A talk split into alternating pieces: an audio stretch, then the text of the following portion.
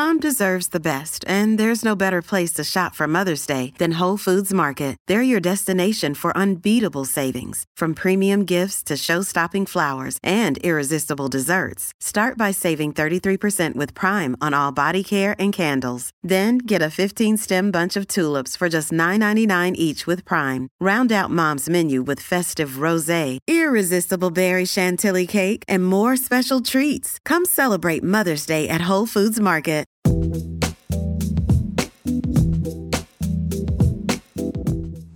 Hello, and welcome along to the first episode of Scran for 2023. And where better to begin than with a road trip? I made my way down the East Coast to visit some interesting food and drink businesses to learn more about their work. All the businesses you will hear from today are part of the Scotland Starts Here campaign and aims to show that it's in the South that Scotland's identity and soul were born. First stop on my trip was the Allanton Inn, a historic building that has been serving locals and passers by for hundreds of years. I met owner and chef Katrina Reynolds, who told me all about the business and cooked me some delicious seafood. All the servants and all the staff of the house used to drink here, and it was only a beer house back then because they weren't allowed to serve spirits in case they all got too drunk. Despite it being deepest, darkest winter, when I stepped into Giacopazzi's ice cream parlour in Eyemouth, I was transported to an Italian summer's day by the cheerful continental interior and the dozens of flavours of delicious looking ice cream that adorned the cabinets. I sat down with sales and marketing manager Kerry Waddle and production manager Summers Giacopazzi.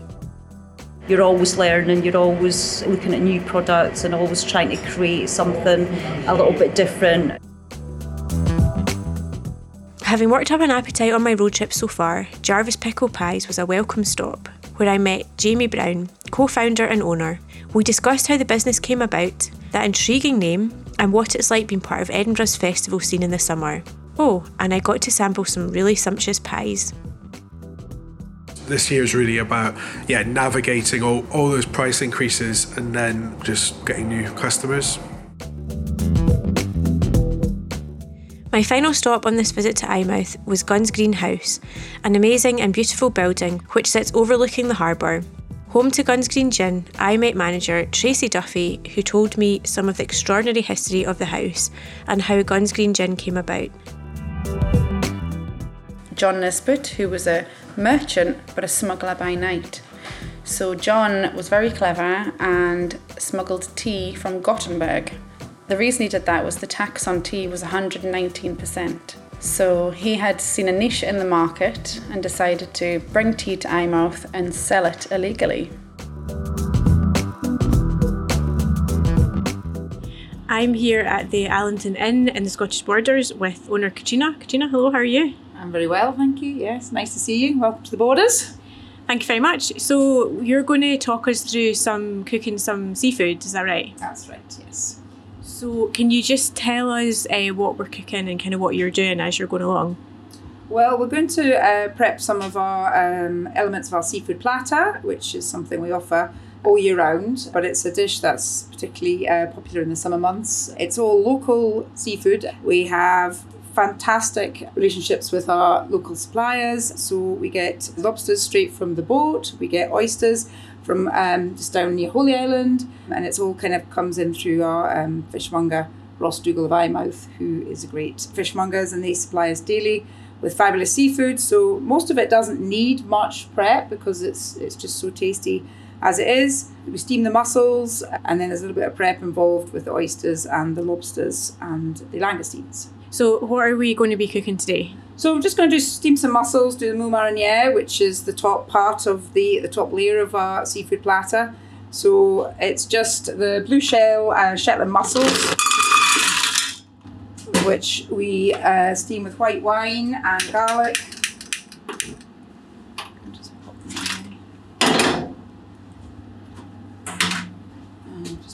some white wine and a little bit of garlic.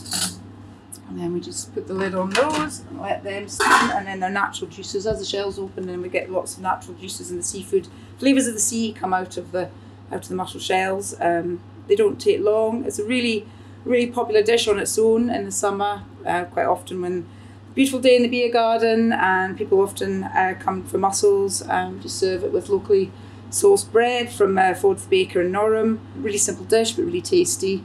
So yeah, and the seafood is generally a platter that's uh, can be for two or four. It's a sharing platter, so often it's quite a, something people order for um, celebrations, birthdays, anniversaries, such like. So we usually serve it with salad, bread, chips or baby potatoes, and um, perfectly matched with a lovely bottle of white wine. So we have a lovely uh, Chablis or Sancerre, lovely crisp sort of French white wines um, from our wine list.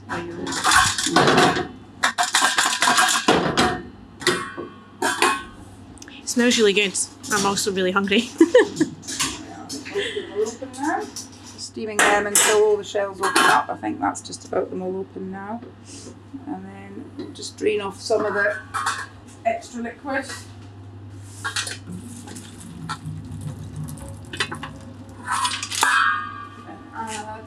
Cream. And then just warm the cream.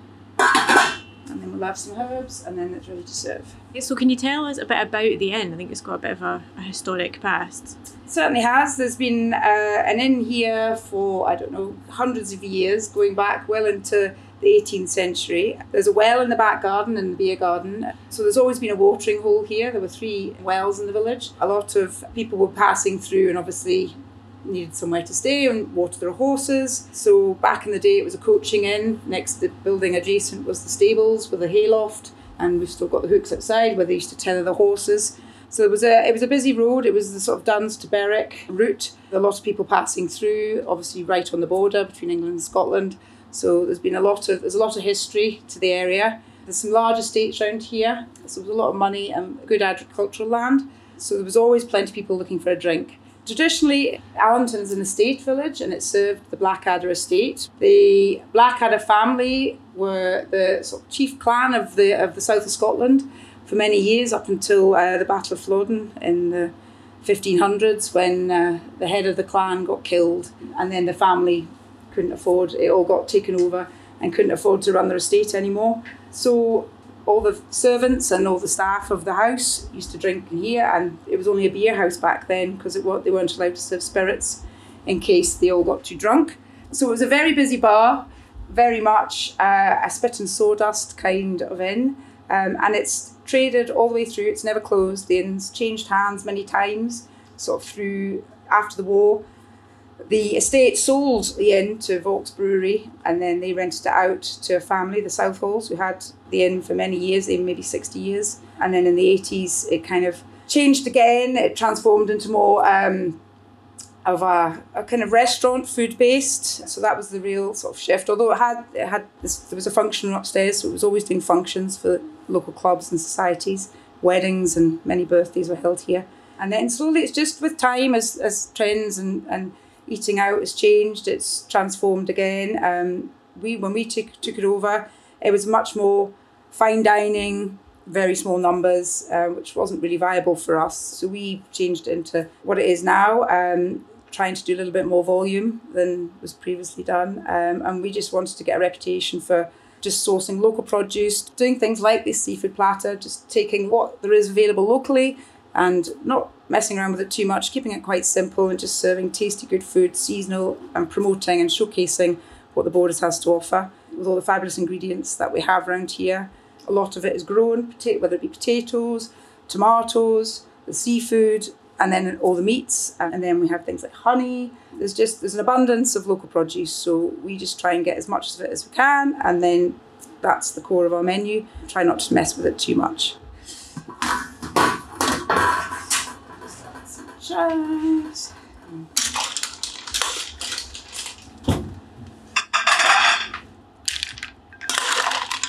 smells really good. the garlic, isn't it? Yeah. yeah. It's a strong smell, but it's, yeah. It's a good smell though. Some of the cream, herb cream. There we go. really delicious.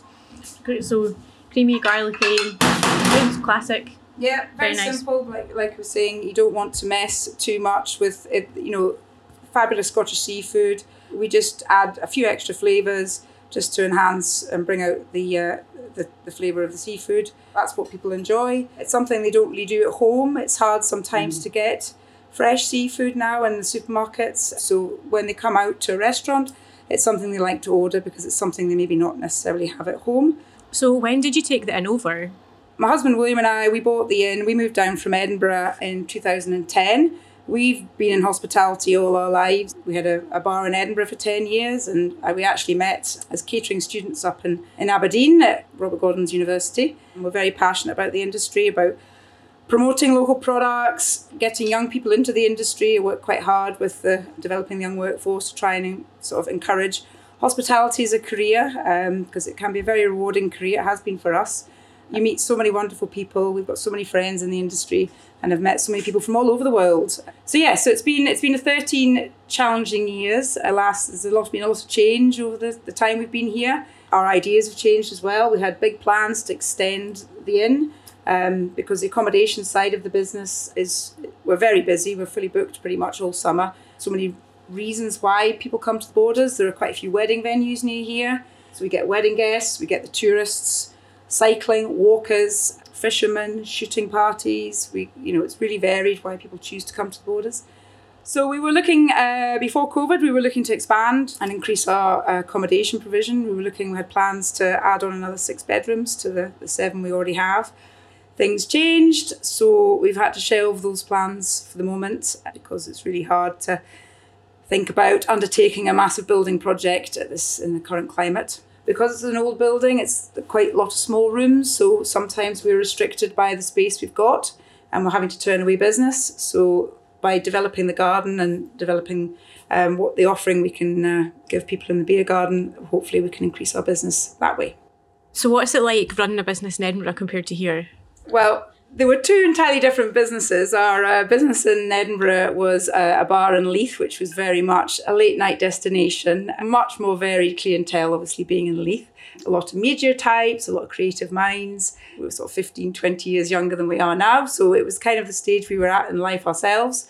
So it was much more vibrant, um, much later nights. But then as we started to have children of our own, our lifestyle needed to change slightly. We couldn't quite cope with the three o'clock in the in the morning, working uh, closing then, and then having to be up with kids at five six o'clock in the morning. So um, and we also needed help with childcare, which brought us to the borders because this is where I'm from. So and also what Williams family are local too. So we needed a little bit of help from grandparents with childcare. I maybe didn't work as much in Edinburgh because I was having kids, and um, it would be more William working in the evenings, and I'd work daytimes. So it's a bit changed around here. I tend to work more uh, night times in the kitchen and William's doing daytimes um, a little bit more. There's a lot more paperwork involved because there's so many more departments. We've got bedrooms as well as the bar. We've got the bedrooms and we've got the food side of things as well. So there's a lot more goes into running the inn and it's a much more of a commitment because it's open pretty much all day you know 24 hours a day we've got guests so we have to be on hand whereas in Edinburgh, it was a bit easier to just shut the door and walk away and then open the next day.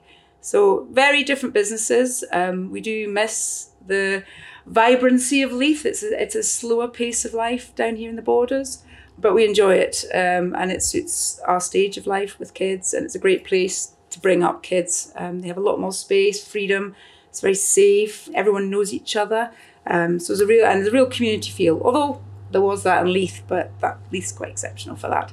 But we both we love both. We've loved both stages of life. So you're part of the South of Scotland Destination Alliance. So could you just tell us a bit about that?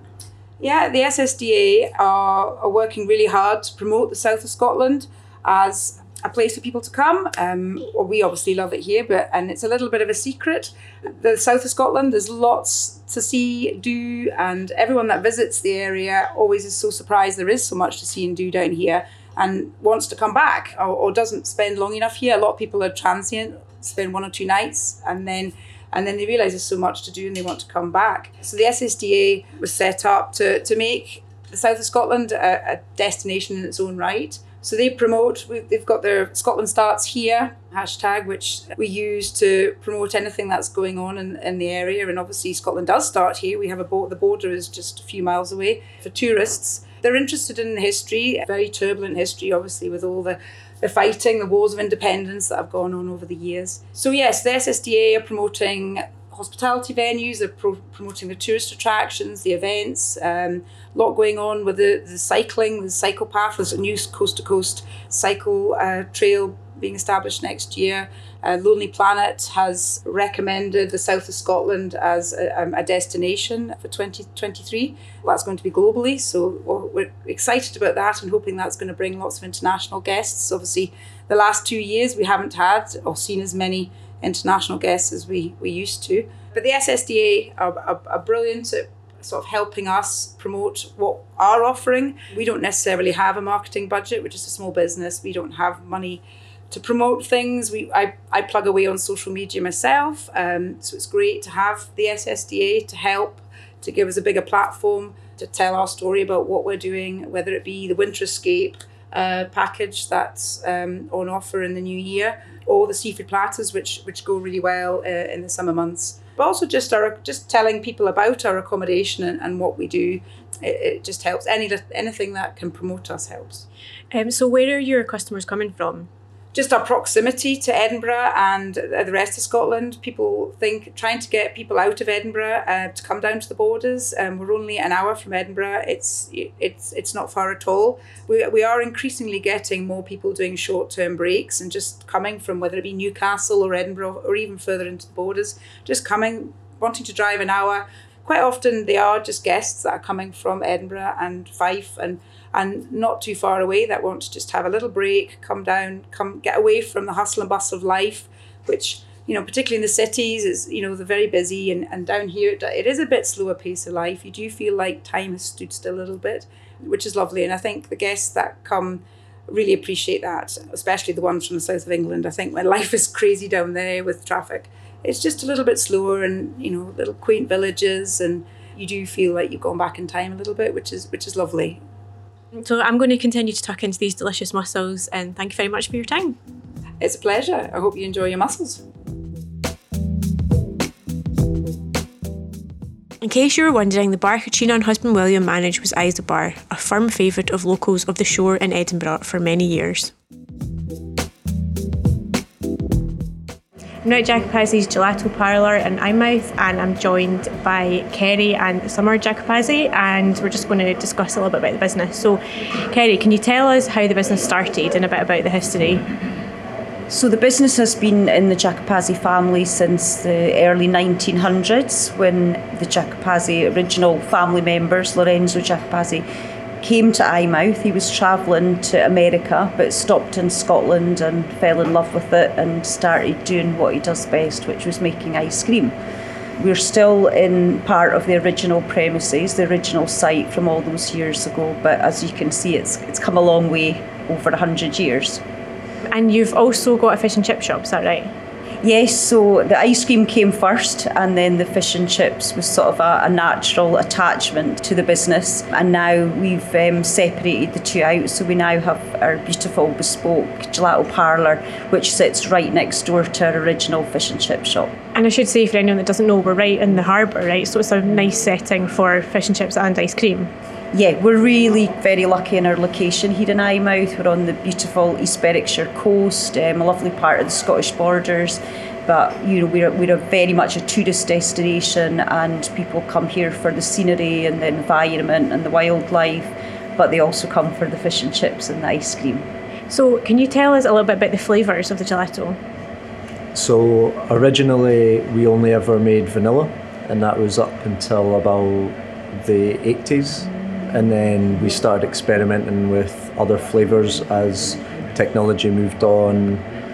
We got new equipment and were able to make more and more flavors. So now we produce a flavor range of about 70 different flavors some more popular than our others as you can imagine.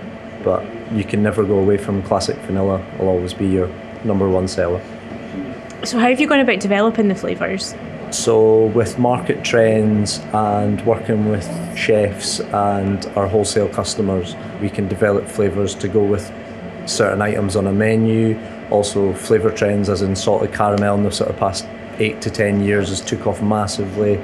Um, just to name a few, but then also you can jump onto new products that people are buying. So Kinder Buenos, Bounty bars, things things that are in trend really help to set where your flavors are going, and you can sort of match profiles through that. And you mentioned chefs there, so can you tell me a bit about your wholesale side of the business? Yeah, so our wholesale side of the business started about 10, 11 years ago now, and we've expanded massively in the past two years. We've built a custom made factory for ourselves with all our in house storage and production area as we're just outgrown the current site we're at just now where we used to make all our product which has helped massively with the wholesale, being able to do everything and store everything under one roof. We work with a lot of chefs, as I said, through restaurant customers, but we also have parlour customers, etc. as well.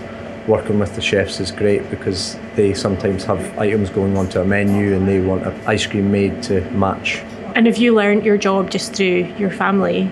Yeah, so I started making ice cream about 15, 16 years ago, just on a Saturday as a Saturday job, and then it led on from there just after school. Came in, and as I say, about that was just about 10, 11 years ago now, so I've been doing it full time for 11 years. Just doing it day in, day out, learning the craft and learning as you go and always trying to improve.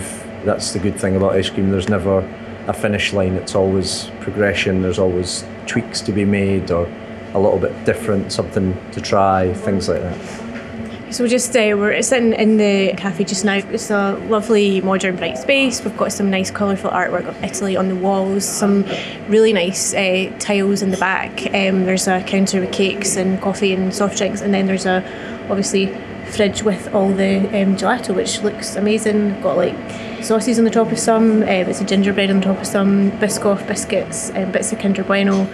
Um, so yeah, it all looks very appetising and lovely. So Kerry, what is your favourite flavour, if you can say? It's it's a difficult question to answer. I think personally, I don't have one particular favourite, and sometimes it depends on the time of year. So we do a lot of seasonal flavours, and they're not you know they're not available year round. So sometimes my favourites depend on the time of year. I think for me, the best flavours we make are the flavours that surprise people the most.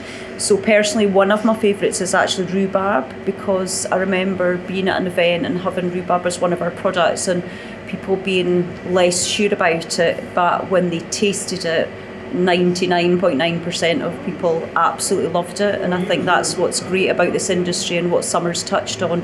You're always learning you're always looking at new products and always trying to create something a little bit different. So that's certainly one of mine. One that's in the cabinet today that's a similar type of product in terms of you must try it is our kiwi apple and avocado because those are perhaps three things that people wouldn't ordinarily put together it's a newer flavour on the market and as Summer said, we work with the recipe houses and we're always looking for new products and it's about trying it and then getting the customer feedback. So I'd highly recommend you, to, you taste that today as something completely different and would love to know what you think.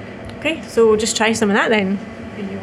Okay, so you'd look at it and you'd think it's probably mint chocolate chip, same colour. Uh, there's little bits in it from kiwi, so we're going to try it. Really smooth, not too sweet getting kind of crispness from the apple and definitely some kiwi come through. It's really, really good, surprising, but lovely. Summer, what about you? What's your favourite ice cream? I prefer the sort of darker flavours, so your sort of caramels, butterscotches, toffees, etc. So the one in the cabinet I would have today would be the sticky toffee pudding, which is a butterscotch base with a caramel ripple and actual sticky toffee pudding pieces through it. Thank you very much. Okay, so got a little bit of everything here. That's really good. It's really sweet with caramel, really creamy, and a nice bit of uh, sticky toffee pudding in there as well. So yeah, that's one for the, the sweet tooth fans. Well, thank you very much. Thank you. Thank you very much.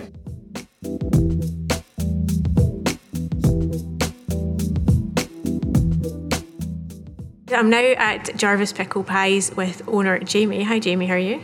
Good, thanks. How are you doing? Good, yeah. So, uh, firstly, I need to say it smells amazing in here. We're sitting in your office, but you've obviously just baked some pies and it, it smells incredible. Yeah, we do baking of the pies three days a week Monday, Tuesday, Wednesday, and typically we do around 1,000 to 1,400 pies a day. So, yeah, we're just pretty much last pies going in the oven for today, and it was, yeah, a reasonably busy day. So, can you tell us a bit about how the business started? So, it started back in 2016. I was actually living in Berlin at the time, and it was my my mum and her next door neighbour were thinking about starting a business. They'd kind of done a few pop up restaurants, things like that. Like my background was more in marketing and things, so I, I started doing, you know, more of the uh, the website, things like that. Yeah, fast forward sort of six months, we were making pies for, for farmers markets and for, for home delivery. And was there, from your mum and her neighbour's point of view, was there like a cooking background there, or just like I wanted to, do it? Yeah, so my mum was from a she started off kind of doing outside catering things she also had a restaurant in coldingham for for a while yeah, so it's always there's always been kind of a cooking background there. And so, how come it was pies that you uh, kind of landed on? Well, we're going down the route of kind of more salamis and cured meats and stuff at one point, and that was really looking at using up the sort of local game and things that, that was getting tipped. I guess it was more the the hygiene and stuff around that. It was um, a lot more tricky than than uh, pies. Uh, so we thought, yeah, pies would be a good option. Uh, we also wanted to create a dish that was local to Eyemouth, so as in have it have it using like local produce and stuff. Like with say the flour we use is Mungoswells, and yeah, everything just kind of clicked when we uh, when we started doing the pies. What does the name Jarvis Pickle mean, or where does it come from? Jarvis and Pickle are both the original. My mum and the next door neighbour is dogs. Jarvis, Pickle, both uh, field cocker spaniels. Got a mental cockapoo, so I. and yeah, so what kind of flavours are available? We've actually got 15 types. You've got everything from your kind of what I call like entry level beef and ales and chicken and leeks to more Scottish ones like Cullen skink or say like pork and blue cheese. Uh, and we also have a, a vegan range which is things like the mushroom with chestnuts, truffle oil. It's kind of got a little layer of sweet potato at the bottom as well. So. And where can people buy them? Because you can't buy them here. Like you can't shop and buy them here. That's right. Yeah, exactly. Yeah, so you can buy them on online. We've got like a pies by post service. So you kind of order before Thursday and you'll get them by the next Thursday delivered to your door. You can also buy them in various different outlets throughout the UK from your kind of high end food halls like Phoenix or uh, Fortnum Mason to kind of a group of Northumberland pubs and yeah, all, all, over the place really. We've got a kind of on the website. There's a big kind of stockist list. So we've just got the Cullen skink pie and the, the Christmas pie to try today. So the Cullen skink is smoked haddock, which is smoked just up the ro- road there at Ross Dougal's, and we're in potatoes. I guess the difference between the Cullen skink, the soup, and, and the pie filling is just reduction of the sauce. So it's just into more of a kind of uh, stew rather than, yeah, the soup. And then the Christmas pie is chicken based.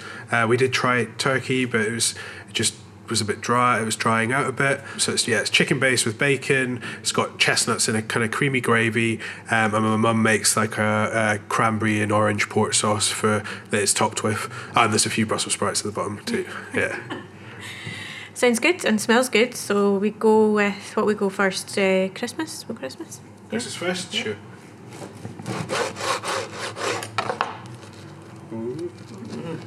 Oh wow, nice. So uh, we've got um, Christmas pie. It's got a star on the top um, and lovely looking pastry, and inside it just cut it open, and we've got a nice mix of chicken. You can see the cranberries, and um, looks like a really kind of nice, runny, moist. Am I allowed to say moist sauce? I know people don't like the word moist.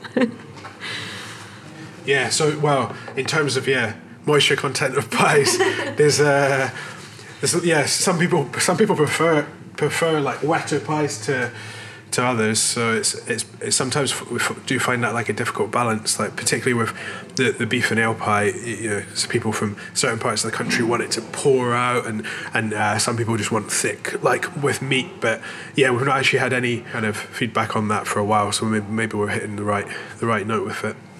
When you're developing flavors, do you have like a really nice moment where you get to try lots of different like combinations and test it? Yeah, so typically we have to try pies every week, which can be quite tough. Yeah, yeah, usually makes most of us sick of pies the rest of our lives. No, yeah. In terms of development, we uh, go through yeah numerous kind of rounds internally and externally uh, with with kind of friends and family to to develop or kind of refine recipes and and figure it out. Also, in terms of scaling recipes, it, it's there's always variations as well. So you have to kind of constantly monitor it and constantly keep up on it. Can you tell us about some awards that you've won? Yeah, so the first awards we entered were the British Pie Awards, which is down in Melton Mowbray. They have 20 categories um, from traditional pork pies, uh, cold pork pies, right through to, to like fish based or beef and ales, uh, steak and kidneys. We've won, I think, 46 of their awards over the last four or five years. And then the Great Tastes we have won 15 awards so far with, with them. They have like a star systems like uh, one, two, three. So I think we've got eight two stars and, and five one stars or something like that. So does that mean you've got to keep developing your recipes or do you just need to keep them consistent? The feedback is, is really good from awards and that's probably what the, the biggest thing you can take except from the PR away from away from like an awards and uh, so with the British Pie Awards you get like feedback forms from the judges. British Pie Awards are more to do with the bake of the pie so they're looking for the you know the thickness of pastry and the consistency of thickness of pastry, the, the overall bake of the pie, the great taste is all about taste, and we definitely take take a lot of feedback from them and do change the recipes after seeing the, the judges' feedback. Yeah. It smells good. So you can really smell the chicken, obviously. I've taken quite a big bite. so that was bite kind of closer to the top, so getting the sweet cranberries, really, really nice creamy sauce. It's delicious. Good mix of flavour, good mix of filling, yeah. and pastry. I love pastry. Really good pastry. It's my dinner in a pie. I can see the sprout now as well. So here we have the. This is the Cullen skink, so smoked haddock potato and cream sauce. Uh, it's got parsley and garlic in it, just like the I guess the traditional recipe. So you've talked, you mentioned a couple of times about the Fringe. What is it like being part of that and the Edinburgh Food Festival? Yeah, no, it's it's it's hard work, but but very rewarding. It's it's all for us. It's all about volume. So yeah, we're we sell a lot of pies. There's big footfall. The guys like at we're in Assembly Gardens, and, and, the guys there work really hard to to keep the gardens busy a lot of the time with it, with like great programming and stuff. The food festival happens before the Fringe, so so typically it's like the the Edinburgh Food Festival, and then there's the Jazz Festival, and then the Fringe, all, all in the same um, area for me personally, it's nice to get out and about. I spend a lot of time in the borders and in the bakery, so it's it's nice to have our six weeks a year up there and uh, meeting back with old friends and uh, working with, with a team that we've worked now for like or with for the last sort of six years. So, do you have any sort of plans or anything you can tell us for twenty twenty three? 2023 is going to be just managing the kind of cost of living crisis and the uh, inflation of ingredients. But yeah, we're we're on track in terms of sales. We've kind of been working uh, on a couple of bigger customers for the last six months or so. Like, that, I guess that's where where the business is at now. Is that it's, it's more about taking on big customers every six months or every, every year or whatever. With expanding the production, as you saw today, we can probably do around 10 to 15,000 pies a week. And we're cu- currently on kind of 3,000 pies a week. So we've, we've got the room to move into. It's just this year is really about, yeah, navigating all, all those price increases and then just getting new customers. Hey, so now we're trying the Cullen skink yet? This one's topped with parsley, so green kind of scattering on the top, and it's very creamy inside. I can see the potato and the fish. And thank you very much. It smells good. It smells like smoked haddock, as you can imagine. Mm, really tasty. Yeah, really flavourful. Good, good ratio. Fish, cream, potato. Nice. All the um, fish is just smoked at Ross Dougall's just up the road, so it's nice to buy locally wherever we can. Well, thank you very much. It's been really interesting and delicious. Thanks for coming.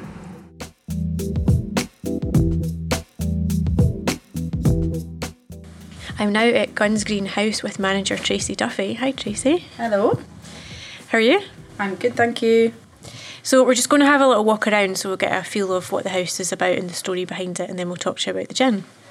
So Gunsgreen House was built in 1753 by John Nisbet, who was a merchant but a smuggler by night. So John was very clever and smuggled tea from Gothenburg. The reason he did that was the tax on tea was 119%. So he had seen a niche in the market and decided to bring tea to Eyemouth and sell it illegally. And what happened in the end? Was he caught? Oh, yes. You don't get away with these sorts of things, especially having a grand house like this on the edge of Eyemouth. Anybody that was a merchant did not have a house this big. So John Nisbet was very clever. He designed the house around the smuggling. So the architect that was involved in building the house also was in on his smuggling idea, so that he had places to hide it. So one of the places that he hid the tea was through the middle of the house. So he cut the floorboards on the top level of the house and he made a lead line chute through the house to open in a bookcase, which I'll be able to show you today. And he would be able to decant the tea into small bags out of the bookcase, which was very clever. He also designed some hidey holes. So on the top level of this house, there are some floorboards that can lift, and a human can fit into those hidey holes.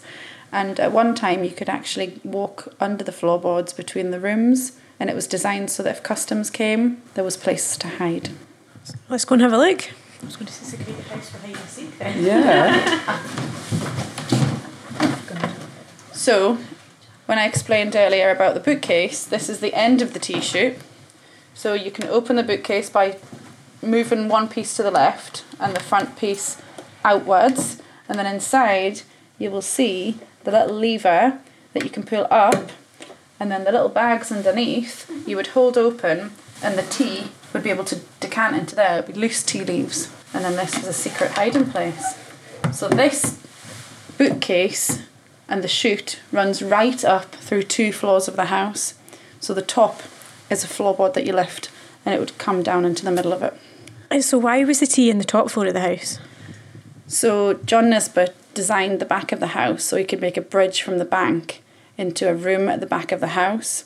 So there was actually a door on the top level of the house where there was a bridge from the back of the bank straight into the house so that you could bring it in so nobody could see from the front of the house what was going on. Because the front of the house is a very prominent place on the front of the harbour and you would need to have those secret goings on hidden. Other contraband was also brought in some alcohol but that didn't need to be brought into the main house. That could be brought in on the boats and right to the harbour door. So at the bottom of the house, we have the cellar entrance. So there was alcohol brought into the bottom of the house and it could be stored in the cellars. But the tea needed to stay drier, so that stayed inside the house. Want to come through? so we're now in the accommodation part of the greenhouse, which we call Merchant's House. And this is on the next level up. So we've just discovered the end of the tea chute. So we're now in the next level up, which is where you can actually see the lead lined part of the chute. This is a little secret hatch that we've made so that guests can have a little peek in and they would see where the tea was all stored.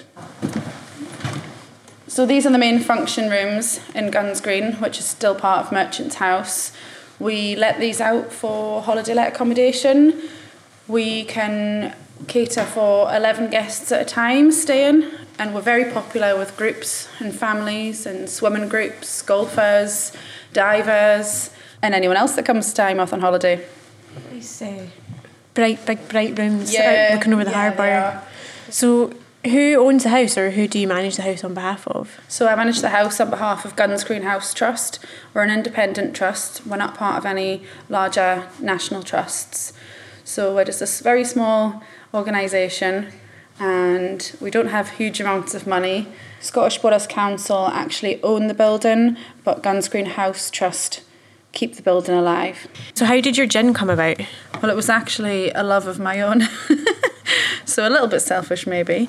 But we thought, what else can we do while the house is closed? Think of some other way of generating some funds for the trust. And an idea that I came up with was maybe producing an alcoholic beverage. Gin seems to be the most popular at the moment. We did toy between a rum or a gin because we knew that rum and gins and spirits were part of the smuggled goods that John Nisbet brought back to Gunsgreen.